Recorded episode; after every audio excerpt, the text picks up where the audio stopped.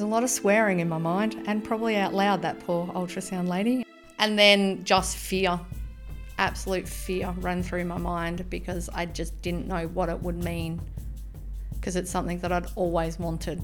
But until I'd spoken to my specialist, I didn't know if it was something that I'd even be able to think about or if I would have had to have been forced to terminate. So, absolute fear ran through my head.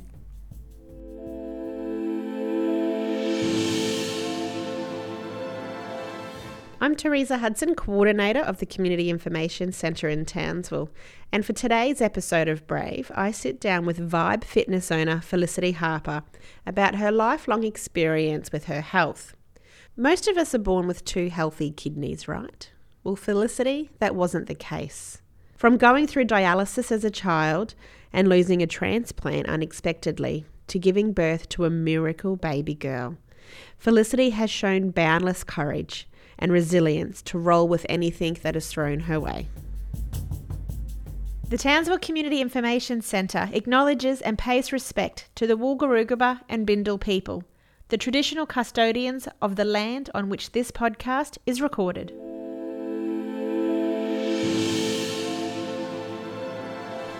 Morning, Felicity. Morning. Thank you for joining us today um, to talk all things dialysis. Yes. plus a whole lot more um, about your life and where you've started and where you are now. Um, let's start with coming into the world wasn't as smooth sailing for you as it was for most. Apparently, yes. What was like in terms of not being bored? You wouldn't remember that, but growing up, what was it like for you? Because you were only born with I was one only kidney. Yeah, born with one kidney, um, and had failed by the time I was seven. So it was failing from day one. Um, and yeah, by seven I was on dialysis. So, and then eleven I think I got my first transplant. But um, I didn't know any different. So it's it's hard to explain to some people because I didn't see it as an issue because it was all I ever knew.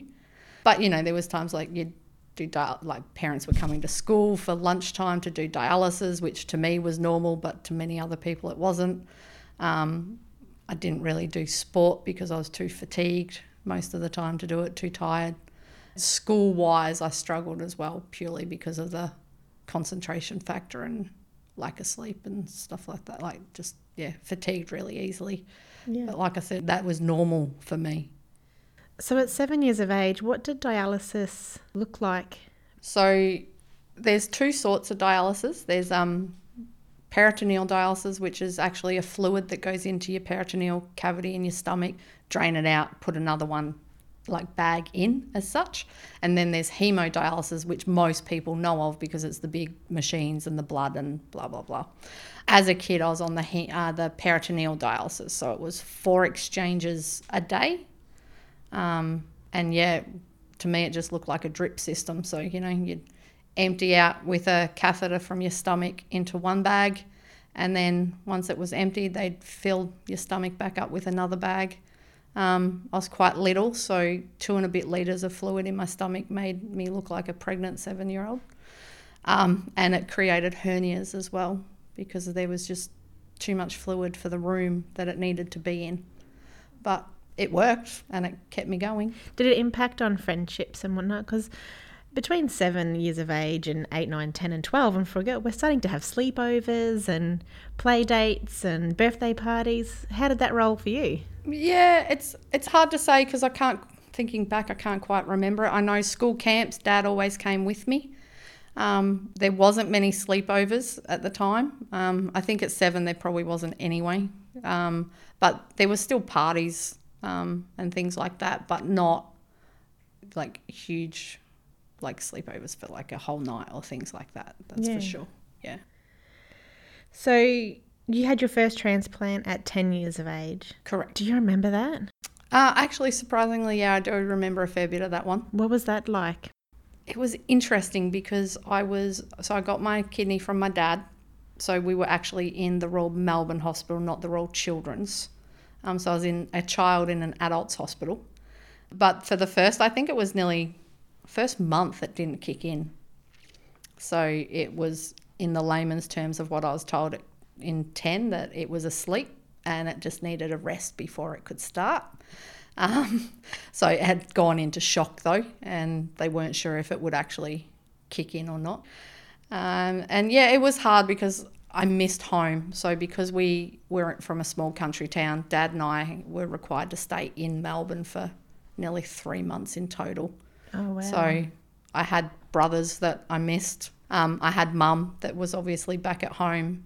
I think I got a day trip once that we're allowed to go home for a weekend because you had to be seeing doctors every single day when you were first released from hospital and tracking bloods and everything. and then it did. It started working. It did. It kicked in. I think about. I think it was a month at the most. So I did have to have dialysis after the transplant, um, and they put me on the hemo version then, which is the blood version. So you were still required to have dialysis, even though you- you'd had the kidney transplant. Yeah. Yep. Absolutely. Because the kidney wasn't actually doing what it needed to do, so there was no filtering happening.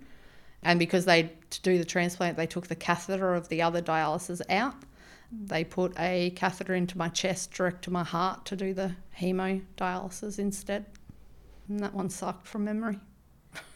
How long did that kidney keep ticking away? Uh, we got a good 17 years out of it in the end. Once it kicked in, it was beautiful. Yeah. Now I I didn't realise that their lifespan came and went when you had a transplant. I thought that it would continue on as much as it could while the person still continues, but that's not the case, is it? Correct, yeah. So they do have, all transplants have um, a bit of a expiry date. They just don't know what the expiry date is. Average, we were always told, was 15 to 20. So, yeah, the medication that stops our body rejecting them also scars them. Yeah. So your first kidney transplant was from your dad, but they can also come from a compatible donor, is that right? Yeah, so there's almost three ways now that you can get a transplant. You can get a living transplant from your family. Uh, they now have what they call like donor exchange system, which is almost like, so for example, my husband isn't a match for me, so we go into a pool, and his would go to someone else, and someone else would donate to me. Um, and then there's what you call the cadaver kidneys, which is the people that have passed away. So important because you've are you still on a kidney transplant list? I am. Wait now. Yep. Yep, sure am. Been nearly 11 years.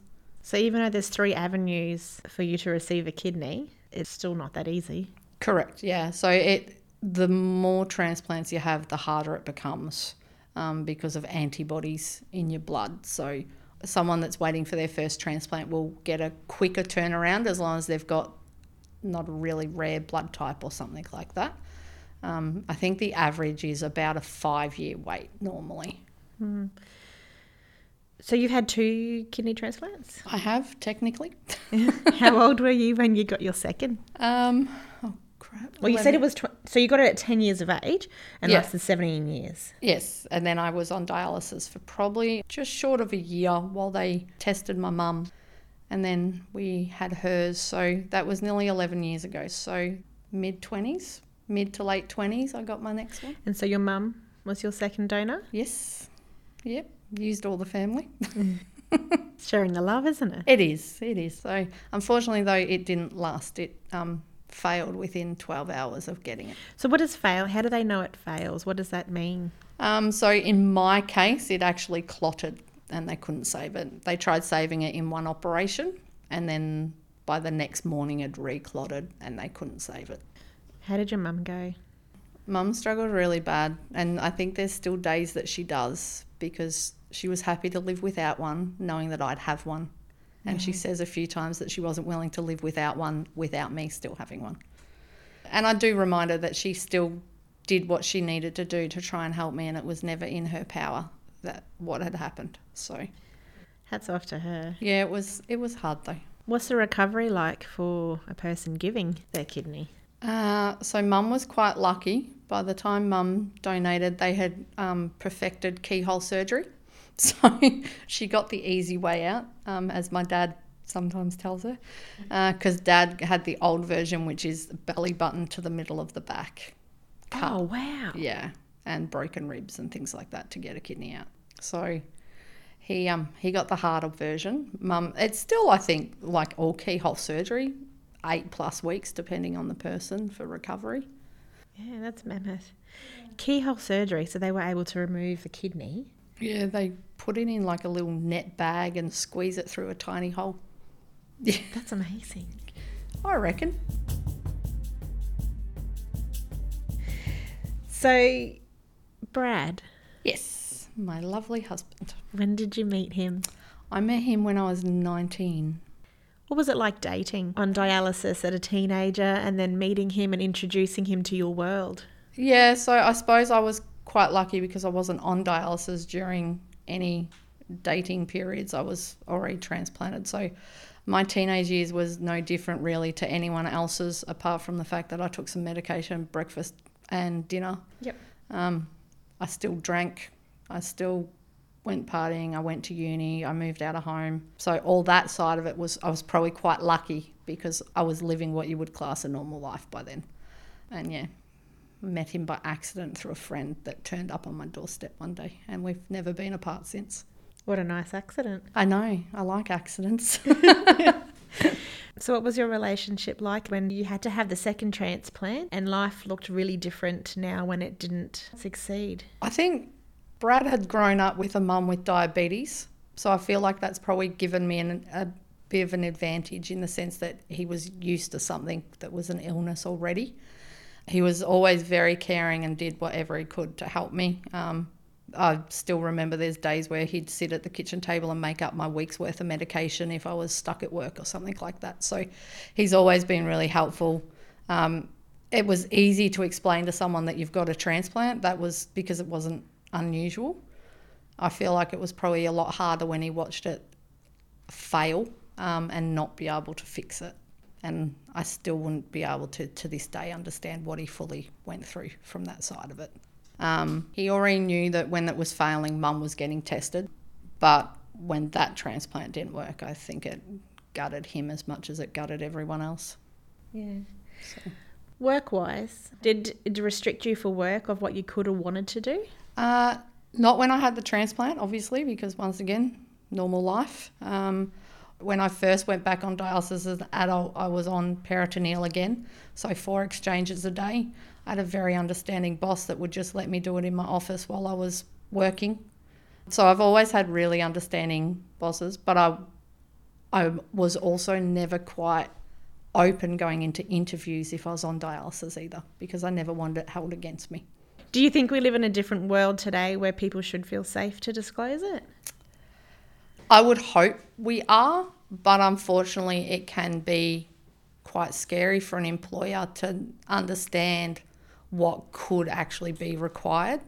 And different dialysis is different things. So I know if you're on hemo through a hospital, it's like three days a week where you wouldn't be able to work really. So it would be a lot harder. Um, and I can understand that some, especially now being a business owner myself, the thought of the risk to insurances and stuff if you have something go wrong while I was doing my own medical treatment would definitely scare people, I'd say. Is it more than an education piece for employers, educating them on how to support employees? Yeah, I think it would be that. They need to be fully educated and understand what's required and they need to see like dialysis is no different to someone that's got diabetes that just needs to check their blood. With the support team, can they come into workplaces or into the home to help support family or workplaces get set up for the patient? There's definitely um, there's nurses in the program as you lead from like failing kidneys to dialysis um, to help educate not just that person but their family and things like that. I'm not 100% sure if it would go out to a workplace. How amazing if it would be. Yeah, absolutely. And I think most employers would be okay if they were during the journey. Um, so if they, as bad as it sounds, watch someone lose their kidney and start dialysis because they've already got that boss relationship with them and they know what their work ethic is already like. It would be a lot harder if someone that you've never met would sit in an interview and go, "Oh yeah, but I'll have to do this around the job." I totally know what you mean about disclosing it. When I had my interview for my current job, and I have multiple sclerosis. And I sat there umming and ahhing whether I disclose it in the interview, but I knew for me that meant I had to I have infusions every four weeks. Mm-hmm. Which is, was a day off work to go to the hospital and have those infusions. And I, towards the end of my interview, they asked if I had anything else I wanted to ask or, or talk about, and it just went and came out of my mouth. Yep before I realized what I was saying that um, I have multiple sclerosis and this is what it requires. And um, the response I got was, and like, what do you need us to do? Oh, that's a beautiful response. Yeah. And I went, oh, um, no, no, no, nothing. But I just feel like I needed to tell you. And they're like, well, then that's fine. If you need a day off, then you just take it. And I just, my shoulders went down and the relief went down. Then I went, oh, phew, I felt so safe in that moment to say it and it was okay. And I, would hope that would be the majority of responses. Yeah, I would talk. hope too, but sadly, I just it doesn't. It doesn't always yeah. work that way. Yeah. yeah so. so when did you get into fitness? I got into fitness probably a couple of years after I lost mum's kidney because I was told that I did have the high antibodies, so it would be harder to find a third kidney. And it dawned on me that I couldn't just wait around for that to make me better because with mum's transplant, obviously, that was already pre teed up before I'd completely lost the other one. So I'd literally just had the mindset of, oh, she'll be right, kind of thing. And then I realised that now I didn't have that to fall back on. And I'd have to do whatever was in my power to stay as healthy as I could. So I started my own fitness journey, lost 20 kilos, reversed all the blood pressure issues that was putting me into hospital nearly every weekend, of all things and fell in love with it. And then I just wanted to help people see the power of what exercise and nutrition can do on your own health. So, did you do any study in it to get the nutrition side or a lot of research yourself? Yeah, so while I was still working full time in admin, I um, did through online the Cert 3 and 4 in fitness. And then I also use a little bit of my own experience to help my clients where I can and I've done a extra research over the last probably eight years just to help with nutrition further. So yeah, but juggling work, juggling dialysis, juggling my own fitness, and yeah, study. When we when you say and juggling dialysis or I have dialysis, it's not just a needle in the arm and it's a quick shot and then you're done. No, no, it's not. Like the process is quite a while. It's a couple of hours. Yeah, so if you're at the hospital, it's usually four to five hours. Um, I do mine at home, so I've got my machine set up in my bedroom. So I actually do it over eight hours while I sleep. With cords all wrapped around you? Yes, with some needles in my arm and some tubes that occasionally get caught up where they shouldn't if you roll over too many times or pulled out, which has happened before, and we've woken up to what looked like a murder scene. oh dear. It happens. So, how long were you doing your fitness journey solo before you decided to go, you know what, I'm going to go on a business? So, my personal journey probably took about three years because I didn't want to do it too quickly and fatigue myself too much. And then I was running just general boot camps and stuff as soon as I was qualified after my work hours. So I suppose I was technically in business then, but I didn't see it was more as a hobby. So it was probably nearly four years by the before I went. You know what? I'm loving this too much to want to keep going to admin. Let's jump ship. It's probably eight years now. So, your business name is Vibe Fitness. And what did COVID do to your business being exercise was um, and gyms was one of the places that was pretty much shut down and is one of the first places to get shut down when we go into a lockdown. Yeah, um, COVID has probably been the biggest challenge I've really ever faced because it's out of my control. And like you said, gyms have been like tarred with a shutdown automatically. So I felt the government's probably done a little bit of disservice to the fitness industry by almost making us sound like we're like a high germ locations where we're not. And um, yeah, being shut, like going into a brand new premises and being shut down two weeks later was a little bit scary and gut wrenching all at the same time. So yeah, you just moved into that location. I did, yeah, two weeks prior, and unfortunately, I think I lost over 40 clients in the process of shutdown. And during shutdown and the whole entirety of COVID, the layer of mental health has been so important for so Mm. many people. And Yeah. exercise is one of the main outlets that people use to maintain their mental health. Correct. And it's the industry that. They Gets shut, shut first. down. Yep. How do you pivot from that? Because you can't order gym for takeaway. Nope, you can't.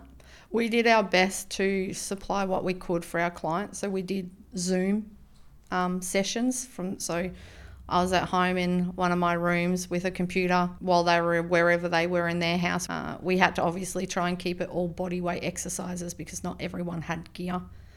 Once we realised lockdown was going to be three months, like it was going to drag that long, we actually um, lent out a lot of our gear to our clients so they could take it home on the condition that they'd keep paying. And I was forced to stand down two team members because I just didn't have enough clients that wanted to pay for the Zoom sessions and stuff, which was really hard because I wanted, it wasn't their fault that it was happening either. Was your business eligible for any government assistance through JobKeeper? No. So, about, I think it was three weeks before their cutoff, I had rebranded and got a new ABN. So, I wasn't eligible for anything, Not even yourself. not even myself. I ended up with Job Seeker, but because my husband was still working, there wasn't much help anyway. It was like five bucks, I think they would give me a fortnight. So, it wasn't even worth it. So, how now, 12 months on, have you been able to bring any of those clients back in or expand your client? Yeah, we've started to rebuild. Uh, it definitely hasn't been as quick or as easy as I'd hoped it could be. Um, once again, I think gyms have still got a little bit of a bad rep from then. They've and you know a lot of people realise they could actually do it on their own when they're in lockdown, so that never helps. But yeah, it's slowly rebuilding. I wouldn't say that I've rebuilt. Um, I'm still in the process of it now, and I wouldn't be the only fitness company in the same boat. That's for sure. And when you're a sole trader and you're a small business, how do you re- like how do you rebuild that brand? That's hard, isn't it? It is, yeah. So, um, Facebook is basically where most people advertise these days. I've tried to do what we call the organic marketing as much as possible and just get your name out there just through shares and general info than paid advertising. But that's why it's also so much slower to rebuild. Your gym, you do boot classes there as well. What else do you do?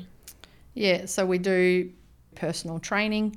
We're very big on accountability, so we actually coach all our um, the clients that want it. So it's not just turn up, train, go home. We're also you know checking in if they haven't been there for a little while and making sure that they've got that accountability and that they're actually missed when they don't turn up. Going through running your business now, for anyone else going into a business, what would be your key piece of advice? The biggest key piece I would say now is have capital behind you. So if something like COVID happens, you're not looking at a bank account going, oh crap. Yeah. And know that you've, everyone thinks if you're a boss of a business, you've got it easy. You're the hardest worker and the lowest paid. So don't go into it thinking that you're going to be rich because you're not. So you're now juggling a business, Mm-hmm. dialysis, Mm-hmm. and a little miracle. And a little miracle, yes. So when you and Brad got married, was kids on the cards? We did discuss it, and we were in the process of looking at IVF when I first lost my trans my first transplant, and then you're told not to even look at it on dialysis. It's a it's almost like a sin to the medical industry, so they don't like you even thinking about it. We had then agreed that we would reapproach the subject after the next transplant, but when it failed, we both had to make the very agonising decision that we would live without children until our little miracle came along and surprised us all. So that's Olivia. That is Olivia. And talk me through when you found out you were pregnant because you weren't expecting to fall pregnant. No, definitely wasn't expecting to fall pregnant. Um, oh, we'd gone 10 You've years since we'd made the decision that Yep. we wouldn't. You'd accepted it, you'd moved on, Yep. doing your thing. That's it. Love and life. Not having to worry about anyone but ourselves. Um, but so yeah. yeah. talk me through the day that Uh, it was an interesting one because I'd gone for an ultrasound for something else, thinking there was just general hormone problems and stuff. And the GP went, "Oh, we'll just do an ultrasound just to be sure." Not, she wasn't expecting it either. To be honest, she seemed more shocked than I did. Um, and yeah, the ultrasound lady just said, "Do you realise you're eight weeks pregnant?" And my comment was, "You need to check again because that's not possible." so, and turns out she was right and I was wrong. what went through your mind? There was a lot of swearing in my mind and probably out loud, that poor ultrasound lady. And she was actually pregnant at the time. So I feel sorry for her more than anyone. and then just fear, absolute fear ran through my mind because I just didn't know what it would mean because it's something that I'd always wanted. But until I'd spoken to my specialist, I didn't know if it was something that I'd even be able to think about or if I would have had to have been forced to terminate. So absolute fear ran through my head. Who was your first phone call? The specialist, actually. Sorry, Brad. Um, which he knows. No, I I rang the specialist or my team and said, "Is he there in the um, like offices?" And they said, "Yeah." I said, "I'll be there in 10. And they know I don't panic for no reason, so they didn't argue. They just went, "Yep, okay." And I literally drove straight there to find out what it actually meant. And then on the way, I rang Brad. So by then, were you a little calmer before you made the phone call to Brad? No, Nah. st- still panicked. still panicked still panicked but i needed him to know where my head was like i needed i needed him to know so if a decision had to be made it wasn't as random a comment at the time. So yeah. I just literally rang him and he was on a work site and i said so i've got something to tell you. He's like what? I said we're pregnant. He goes uh, how the f did that happen? Like well birds and the bees. And yeah, I told him at the same time that I was on straight on the way to go to see the doctor, and I would come actually see him on site after that appointment. How did he go? Actually, he was probably the calmer one of all of us, which is what I didn't expect because he was probably the one that cemented the decision that trying for children on dialysis would have been a bad idea because I would have done it in a heartbeat. But then when the specialist had said, look, we'll support you no matter what you decide. And if you want to see how viable the pregnancy is, we will support you and do whatever in our power to make it happen. That started to make me relax. And then when I met up with Brad and he said, Well, this is what you've always wanted, let's just take one day at a time, I literally felt everything relax because I had his support. So what was your pregnancy like? Surprisingly smooth. Um, I remember sitting with um, the OB at the hospital for the first time. She goes, So you've got a 50% chance this will even take. Oh my goodness. And I'm like, and then she said something along the lines of, You may die. And then I've just looked at Brad thinking that was oh. always his worst fear. So I'm like oh. walking out of that appointment expecting him to go, Okay, you know what? No, I've changed my mind, call it. So yeah, we got, we weren't expecting to get any further than 24 weeks, so the viable stage, and we got to 33. Just meant dialysis every day instead of every three days a week. Oh wow! So you had to increase your dialysis. Yeah. To make sure that no toxin, like no blood levels, ris too high to um, affect the baby. So you, how far did you continue working? I continued working to about 31 weeks. I hired someone that my business probably wasn't financially ready to hire, but I had no choice because the moment they said it, they said, You need to stop all physical activity. I'm like, I'm a personal trainer. They're like, Yeah, don't care. Um, so I put someone into running sessions because that's probably the most physical part of the job. And I kept running personal training sessions because most of the clients that I trained in one on one knew the exercises. So I really just had to sit there and tell them to up the weight or go harder or things like that. So it wasn't so bad. So you spoke before years ago. You used to take your dialysis machine to work with you. Yep. Now it's It- Olivia. It is, yes. Now it's Olivia. Yes, she comes with me everywhere except here today. So, what's life like for you now? It, it's challenging at times, but at the same time, surprisingly enjoyable. So, having a job where I can take her with me is one thing that keeps me grounded because the idea of getting that miracle and then putting her into childcare, not that I judge anyone at doing it, um, but I couldn't do it um, because I didn't think I'd ever have her. So, the idea of someone else looking after it would torture me more than anything. So, yeah. I had to go back to work at 14 weeks Yeah. with my children, and it was goddamn hard. And then when they got to school, I was like, oh, like then I was full blown work and struggled to be there. And I went, you know what? If I could take time to be here now or when they're at school, I'd totally choose now at school because they don't remember me being there when they took their first steps. And now that's a, like a distance, but now they remember me not being on parade when they're getting an award. Like, why can't you come? And it's like, oh, like that's the shit you're remembering. Yeah. Yeah. and it's so hard because you want to be there for all of that. Correct. I suppose I've built my business to be family friendly for our clients. We have creche for our clients anyway. Um, so I figured how more family friendly can a business get if the child's literally there during a sign up? To me, that just seems right.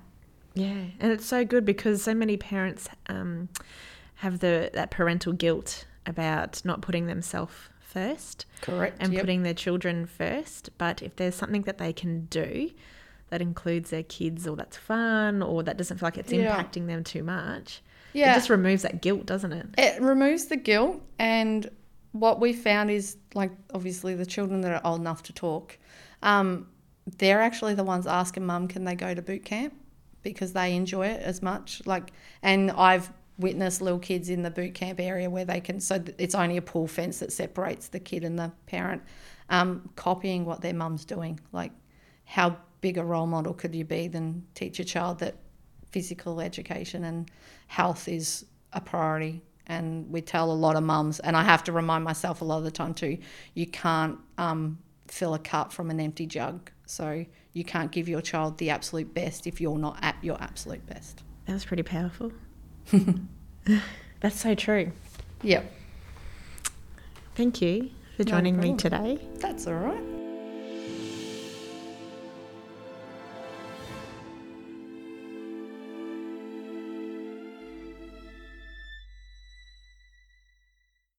Brave is jointly funded by the Commonwealth and Queensland governments under the Disaster Recovery Funding Arrangements.